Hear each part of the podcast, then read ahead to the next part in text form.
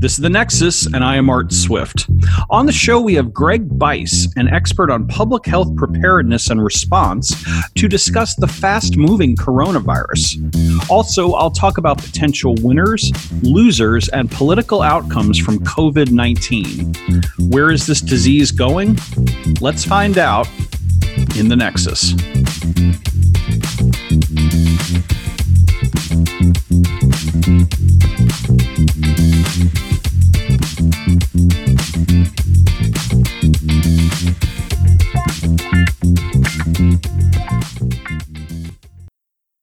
Greg Bice serves as GAP Solutions Vice President for Scientific and Technical Programs, overseeing mission critical public health preparedness and response work in support of CDC, FDA, HHS, ASPR, and throughout the DoD, as well as specialized research and development support to NIH and Joint Program Executive Office for Chemical and Biological Defense.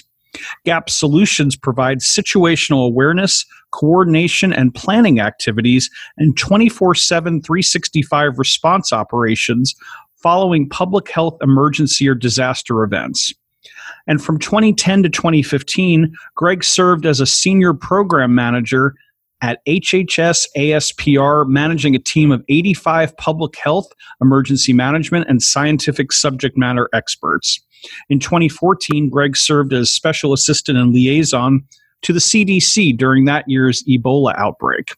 Prior to that, Greg served as a special assistant and special and senior policy analyst to the Assistant Secretary of Defense for Health Affairs, predominantly advising on health and force health protection policies and programs. Greg Bice, welcome to the Nexus. Very happy to be here. The topic on everyone's mind is COVID 19, the coronavirus. How is the government doing in its attempts to manage the spread of this pandemic?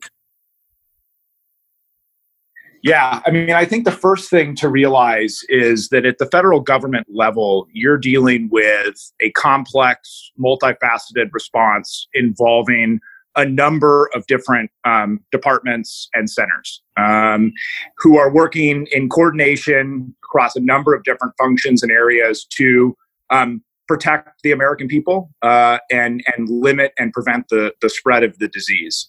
Um, as you probably know, and, and most of the listeners on the phone know, uh, last week HR 6074 was passed, um, which was an $8.3 billion emergency funding measure specifically to combat the coronavirus. Um, so yeah, it's uh, it, it is an enormously complex and involved response effort. And I mean, are they, as far as you can tell, succeeding at this point? Is it too soon to tell, or, or is there a, a, a lag that's happening that is um, problematic? Yeah, I mean, I think that you know th- there are there are successes and failures that are happening um, within within each uh, federal government agency tap to to lead the response. Um, you know, at the at the forefront of the federal government's response is is Health and Human Services, um, and specifically within Health and Human Services, you have the Assistant Secretary for Preparedness and Response, the ASPR, um, which is led by a gentleman named uh, Dr. Bob Kadlec. So he's in charge of coordinating all of the the department's coronavirus response efforts. And you know, Dr. Kadlec is somebody who has worked in this field for for decades. Um, I think that he is doing. I think that he is doing a very very good job um, and performing the leadership functions um, that are asked of him. Um, but there are gaps. You know, uh, take for example, you know, the strategic national stockpile, which is is is housed within the office of the assistant secretary of preparedness and response. Um, and what we're starting to see is there are some limitations on on what is in the stockpile. You're talking about a a seven billion dollar repository of um, medical countermeasure products, but it looks like we're lacking in um, N95 respirators and and surgical masks um, roughly 1% of the estimated 3.5 billion that the nation may need uh, in the event that a severe pandemic were to occur. So again, is that is that is that a failure? I, I, I wouldn't say so. I think that everybody is doing what they can. Um, but I think the nature and extent of this response is is is really pushing some of the li- limitations at the federal government level. And let's dwell on that a little bit the limitations. I mean, obviously, we don't know when a pandemic is going to happen. We don't know when viruses sort of uh, emerge. But for the layperson, the average person, we wonder does the government prepare for this?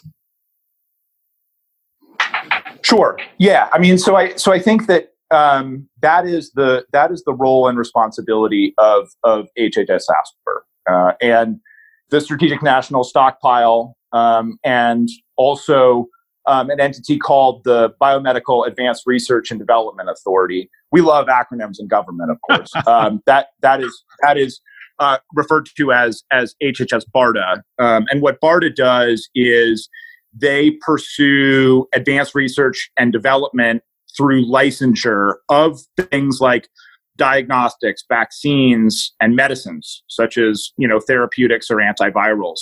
You know, uh, obviously, you know, to to the layperson, a seven billion dollar repository would sound like um, quite a large investment from a preparedness standpoint. Um, but the federal government, you know, is beholden to um, funding requirements, and you know, a, a lot of times it depends upon what is the appetite um, on the hill and in the public for for these types of dollars to be these types of preparedness dollars to be spent. Obviously, right now, I think you know folks would say, well, why on earth do we not have you know 3.5 billion N95 respirators? But what folks need to understand is that is a tremendous um, cost. So how do you strike that proper balance between um, adequately preparing for the range of all hazards threats but also not be um, how would I put it? How, spending money that where there's you know there's not a there's theoretically not a great return on those on those taxpayer dollars. Right, right, understood. Um, taking a step back, as you've been able to observe things in the last couple of weeks, what is the intensity level like in the administration right now dealing with this? Yeah, I mean, so so Gap Solutions currently is supporting the the coronavirus response, most specifically um, at NIH NIAID, um, some of the early research and development, um, and and also on the front lines in support of uh, the Centers for Disease Control and HHS ASPR. Um, I would say that the op tempo in those areas is is high. I mean, folks are folks are aware that that you know a, a, pandemic is upon us. I mean, it's fortuitous that we've had this call today. Um, you know, the WHO officially declared this uh, officially declared this a pandemic. You know, I mean, the number of U.S. infections has topped a thousand. We have 120,000 cases worldwide in, gosh, I think almost 115 different countries. So. Um, folks are very, very aware of of of what's at stake here, um, and and they are they are putting in the they are putting in the the effort. Obviously, the, the role and responsibilities um, for each federal government entity are are, are quite different and and and specialized. Right, right. Um, but it sounds like there's there's a mission critical sense to what's going on that people are no longer, if they were at all, taking this lightly? You know, I, I I've worked with with these folks throughout the entirety of my career, and and you know these are these are um, these are patriots. These are people who who live and breathe this world, and I don't think any of them you know ever ever took it took it lightly. Um, I think you know obviously the the coverage has ramped up for any number of different reasons within the last few weeks, but you know the folks at at, at ASPR and, and CDC and the Department of Homeland Security, I think that that they were aware and, and have been aware of, of what's at stake and, and they're doing everything that they can to um, you know limit the limit the spread and and protect American lives. Now I realize that you're not an epidemiologist and you know don't see the virus that way, but do you have a sense why there's more of a panic this time than in other pandemics like SARS or bird flu or the things that we've heard over the last 10 to 15 years? Yeah, I mean, I think that um, I think there's a couple of reasons. I think there's a couple of reasons for that. I think that there, this is the first pandemic that has sparked a coronavirus. Uh, excuse me, the first pandemic that has been sparked. The first I, coronavirus that has sparked a pandemic. Excuse me. Yes. Uh, so in that sense, it's novel, right? Um, I think that there's also um, a lot of misinformation that's that's going on out there that in turn is is sparking um, kind of unnecessary unnecessary panic and i think there's a lot of disinformation i mean just look at you know how many there are 15 million us flu cases this year right? So 124000 cases of this disease certainly not to be taken lightly um, certainly not to be taken lightly. But at the same time i think it's important for us to to put it in context and, and, and to truly understand the the disease's profile, you know, and, and who is most at risk. And and furthermore, understanding that that perhaps the most essential piece of this effort is non-medical and, focused on things that individuals can do to prevent the spread of disease. Avoiding close contact with people who are sick, avoiding touching your eyes, nose, and mouth, staying home when you're sick. You know, things like that, disinfecting, you know, objects and surfaces. Um, I think it's I think it's really really important that we realize that for the vast majority of people, the symptoms will be mild and moderate. And, and I think that there are not enough individuals who are are coming out and and and saying that um, at a national platform. You know, only one in seven patients is going to develop severe complications, often indicated by you know difficulty breathing. Um, so anyway, I think that there's uh, what is different about this. I think there's a lot of misinformation. I think there's a lot of unknowns. Um, and you know, I think the other part of it that's important is it's it's being coupled by um, you know the United States entering into you know what effectively is a is a bear market. You know, um, at least for you know the Dow Jones. Right. And let me pursue that a little bit. I mean, when we've talked a little bit about biz, about government, I want to know what kind of effect you think the coronavirus will have on businesses. Yeah, I mean, I think that you know we talk about um, the risk to to individuals and and understanding what your your you know your risk profile is. I think that that businesses very much need to do need to do the same thing. Um, they need to understand um, how this disease and this and this disease spread is going to affect their businesses and the individuals working for their businesses and and adapting responsibly. You know, I mean, obviously, businesses like airlines, cruises, hotels, restaurants, stores are, are going to be the on the front line of those that are are hardest hit. Those businesses relying on you know the import of Chinese goods, for example. Um, but one of the things that's been really fascinating, and, and I am no economist, but you know, you look at the stock market losses that have been attributed to the coronavirus, and the, the losses are broad. 29 of 30 stocks in the Dow suffered losses today. All 11 sectors of the S&P. Even traditional safe havens, things like real estate, utilities, energy, have been hard hit. Um, I think the thing that concerns me the most is is the small businesses. You know, the the companies with t- tight profit margins, um, just enough people on staff, really can't handle individuals, you know, being unavailable for two weeks at a time. Um, and I think you're starting to see uh, a focus on that, both at the federal level and at the state and city level, to make sure that some of those the the those core small businesses in the United States, you know, that they don't go under as a result of this. Right, right. I guess what I am so baffled by, to be honest with you, is if this is something that is not having um, a large fatality rate and a small percentage wind up you know, having severe issues with this.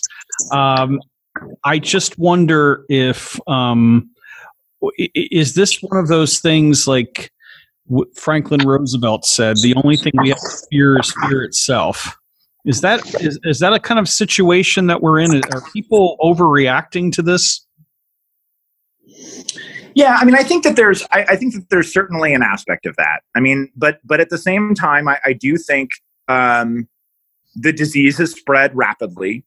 It does pose a high risk for individuals over 60 um, with you know pre-existing conditions, things like hypertension, diabetes, cardiovascular disease, et cetera. I mean, I think we again, it's so important to understand, you know, what are the populations that are the that are the most at risk, and again, taking logical, reasonable steps to protect those to protect those those populations. Um, is it an overreaction? I think so. I think it's it, it is time for us to to to focus on the the tangible things that businesses, individuals, and government can do um, to protect themselves and and their workforce. Now, I know you don't have a crystal ball or anything of that nature, but is there any sense of a timeline for the duration of this pandemic as far as you've heard from experts? Yeah, I mean, I think you know, and again, I I I would defer to to the epidemiologists at at CDC. Um, there does not appear to be at this moment uh, a seasonality associated with the disease, um, insofar as it's it's not affected by things like um, temperature. Um, so uh, again, I think we we don't know. Uh, I do know that you look at China, you look at the United States, and I, I think the good news is, is that things are getting better by the day. Um, I think that the, the single most important thing that's really been borne out here, and, and one of the the major issues as I've seen it is testing, right? Um, making sure going forward that the the parameters for testing are available and that, that test kits are available to labs to be able to conduct testing more effectively. Um, the shortages in test kits, I think, was one of the the failures that occurred early on. Um, and and that was, I, I think, it, at least in my opinion, I think that that that exacerbated fears, um, and I think it also resulted in in unnecessary spread of the disease insofar as individuals who were um, infected with the disease and symptomatic and spread it without necessarily knowing um, that they were infected with the disease. And when you say there was a failure, who is to blame for that?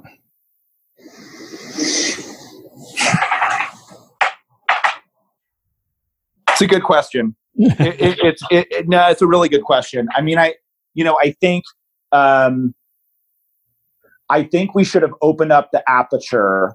The federal government should have opened up the aperture for hospitals and, and public health laboratories to get test kits that would allow analysis more more quickly, um, and most importantly, closer to the point of care. Right. The ideally you have you have tests that can offer results in in a few hours. If on the other hand, the specimens need to be sent to commercial labs. You know, oftentimes you're talking about three or four days. Um, I think the other thing that we need to focus on going forward, and and again, I'm a I'm a preparedness and response guy, right? Every time you have a situation like this, you need to learn about what to do better in the in the future. Um, I think one of the other difficulties that we've seen is that each state, county, healthcare providers often has its own policy on who will receive the test. Some have limited it to only those at risk of severe disease. So that's a problem. If not everyone who has signs of COVID 19 is tested, that's a public health dilemma. I mean, they often refer to that as ration testing. Um, my, my, obviously, you want a situation in which anyone who has a reasonable chance of being infected with the disease, they should be tested, period. Now, I'm not sure if you've studied this or not, but certainly the headlines this week are uh, uh, stunning in the sense of the entire nation of Italy is not allowed to travel. What do you think about that? And is anything remotely like that possible here in the United States? Yeah, I mean, again, I think that you know the, the risk profiles for for individuals, the risk profiles for businesses, the risk profiles for countries, they're different.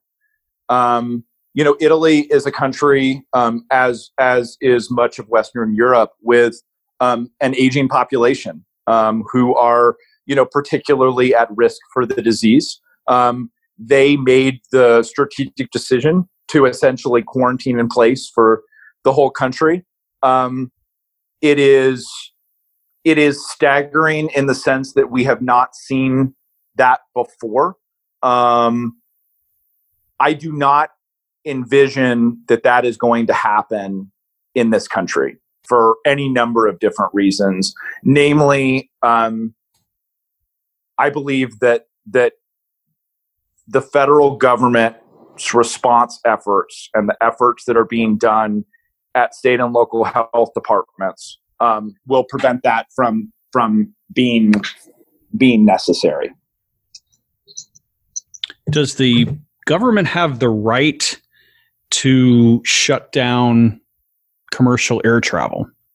I know they did during 9 11. I mean, in this kind of case, could they invoke something like that again? So there have been back and forth associated with what type of discretion the federal government would have over commercial entities like airlines. It's a it's a similar question to um, what rights does the federal government have to to quarantine individuals uh, who could potentially you know spread the disease to to others. Um, it ultimately in those cases the federal government is going to have to weigh um, the the risks and benefits associated with with doing so. Obviously, I think that that would be um, a measure of last resort. The last thing we want to do is is send a, a, shock to a critical system like the the airline industry. Um, I, I also just don't see that being. I don't see that being necessary.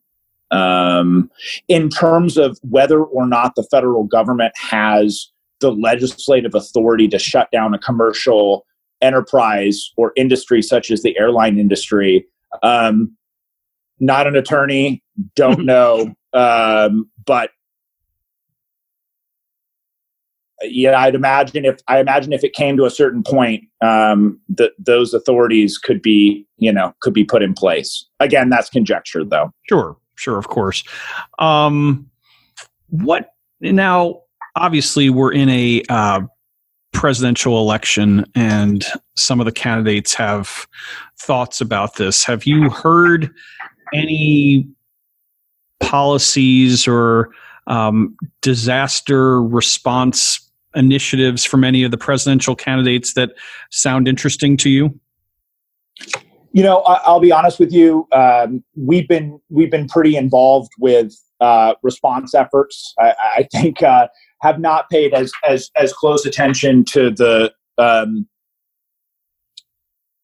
at least the way that that Biden or Sanders have been been talking about the response. I know there's been a lot of discussions recently about um, closing down some you know planned large gatherings and events and i think um, in a lot of instances those those decisions made a tremendous amount of sense um, i think what will be very interesting is how the electorate views trump v sanders v biden in terms of their their bona fides from a response standpoint.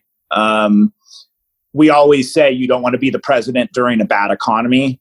You don't want to be the president during you know a response that is not under control you know? And so i think that the, this white house depending upon where things stand in november if things are not more under control then i think that it could be um, that could negatively impact them um, during the election i think one of the benefits that biden has um, is and obviously the the nature and scope of the response was was so very different. But you know, uh, Biden was quite involved um, during the 2013 2014 um, Ebola response, which, as I mentioned, you know, couldn't be more different in a lot of ways than this.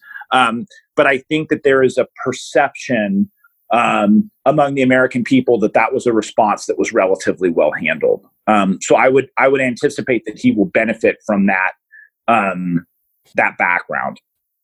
So interesting you've brought that up because um, I have not heard Vice President Biden mention that once and I'm following his campaign very closely uh, yet. And I say yet because I know he is scheduled to have a, a major address on coronavirus any day now.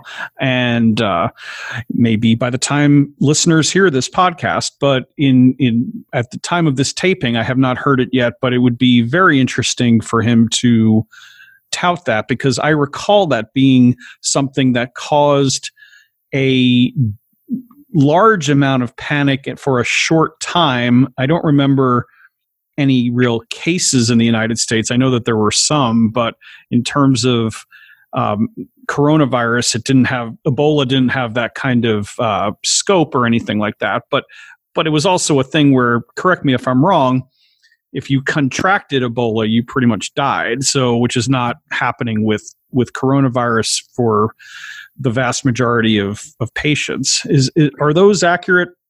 Um, well, you know what was well what was interesting about Ebola is the the the fatality rate associated with Ebola in in Africa was quite a bit higher than the fatality rate that we saw in the United States, um, and there were so many different reasons for that. Um, mostly associated with um, higher standards of care in the United States. Um, the the most individuals who who ended up you know, contracting the disease, um, ended up surviving uh, in the United States. Now, you know, in in Africa, that was you know obviously not the case. I think, um, but as I mentioned, you know, the the diseases were were very very different. Uh, it's a double edged sword when you're dealing with a, a, a disease like coronavirus because as I mentioned, the majority of the individuals present with, you know, mild to moderate symptoms. That's the one edge of the sword. It's it's positive, you know. If if um, in insofar as most of those patients are going to recover and they're going to recover quite quickly. The the issue from a public health standpoint is related to the spread, right? If individuals are presenting with with mild conditions, um, you know, perhaps maybe they just think it's a, you know, less severe common cold. They're more likely to, you know, to be out in public, um, be within sort of that six foot radius, um, you know, infect other individuals around them. So again, I think that that from a public health standpoint, it, it, it makes the the coronavirus response that much more complicated. Hmm. Interesting stuff. Um, is there anything I'm missing in in what we've been talking about in terms of preparedness and responses or or points that you wanted to get across at this time? No, I mean I, I think that I think it's important for for folks to to realize um, you know that this is a whole of government effort that NIH and NIH NIAID and the Centers for Disease Control and Prevention and the Food and Drug Administration and HHS ASPR that you know they are they are leading this this response. Um, and and I think you know and again I've I've I've I've, I've already said this, but I think one of the things that's that's so important for for folks to to realize and to think about are just the things that you can do at every different stage, understanding best prevention um, or how best to prevent the, the, disease. Those things that I, they talked about before about avoiding close contact with people who are sick and avoiding, you know, touching your your eyes, nose, and mouth. But I, I think it's a, I think it's a step further than that, right? It's um, understanding what symptoms look like, understanding what that symptom profile looks like. That you know, symptoms appear two to 14 days after exposure. The symptoms are very, very clear. They're fever, dry cough, headache, shortness of breath being one of the most, um, if you are experiencing uh, and have tested positive for coronavirus and have shortness of breath, you should seek medical advice almost immediately. Um, and you know, I think, and then also taking it a step further down that trajectory, understanding, you know, if you become sick, um, to to make sure that you and you're mildly ill, making sure that you stay home and and stay away from others. Um, basic uh, public health principles and what we can do individually. I, I just think that that is something that we need to to continue to say over and over again, um, because ultimately that's what's going to stop the the spread of this disease. And that is very sound, excellent advice, and a good place to stop. Um, thank you, Greg Bice from GAP Solutions. Very much appreciate your insights. And thank you again for joining me in the Nexus. My pleasure. Thank you. And we will be right back. What is going on with the coronavirus? On one hand, it seems to me like people are greatly overreacting, but if this is shutting down commerce from Asia to North America to Europe, then it doesn't matter if it's a virus or a hangnail. This must be taken seriously. Our gut feeling is that the coronavirus will end or peter out in a couple months' time. Why? Because that's when flu season ends and things get warmer and we can't really not travel in the summer, right? After listening to Greg Bice, I would say wrong. There's no telling when COVID 19 will end, and now I'm thinking it could be a permanent part of our lives, like colds are. President Trump said he believed the virus would be gone by April, which is great since I want to start traveling again. But now I'm truly wondering if this will be a lingering concern during campaign season in the fall. Can you imagine talking about coronavirus six, seven months from now? I'm tired of it already. All kidding aside, you're seeing how rapidly the economy is collapsing from just several weeks of this mania. Imagine nine months of this. If that's the case, I don't see how President Trump gets reelected. The president's big selling point is his stewardship of the economy. With all the baggage he brings to the job, and I think even diehard conservatives would admit that he has baggage. If you take strong economy out of the picture, it's hard to imagine the reason to reelect this president. Yes, we are a tribal society now, and this election is going to be close no matter what. But there are still swing voters out there who are serious minded and pay attention to these things. If Vice President Biden is the nominee, and with the record of competency as demonstrated with handling Ebola, as Greg Bice pointed out, that may make the Democrat more attractive to impressionable voters. Remember when candidate Barack Obama was seen to be steadier than John McCain during the financial crisis in 2008? I'm wondering if we will see those same issues again this fall. I hope not. I definitely do not miss the pain of the 08 09 Great Recession that caused on this country, but the parallels from then to now are becoming more striking by the day. We're officially in a bear market, and there is no end in sight to the coronavirus, and therefore no end in sight to the financial harm that is in full swing. Objectively, this can't be good news for President Trump, but remember, the president is a wily marketer and salesman. There is China to blame, and Nancy Pelosi and the deep state CDC. And you know what? He might be right. Trump certainly didn't bring the virus here himself, and the last thing he wants is a pandemic. And the president's interest in financial stimulus, payroll tax relief, and paid sick leave are admirable qualities in the midst of a crisis. So he may not get blamed for coronavirus overall, provided that it goes away by summer, as we all hope it will, and we can get back to our barbecues, plane trips, concerts, and beach going. If it doesn't, Americans are going to look to someone to blame. As President Harry Truman once said about being the man in the Oval Office, the buck stops here. And that's our show. The Nexus is recorded in Washington and is produced by Colin Martin. Special thanks to Greg Schaefer. If you like this podcast, please feel free to share it far and wide. Thank you for listening. Wash your hands and be well.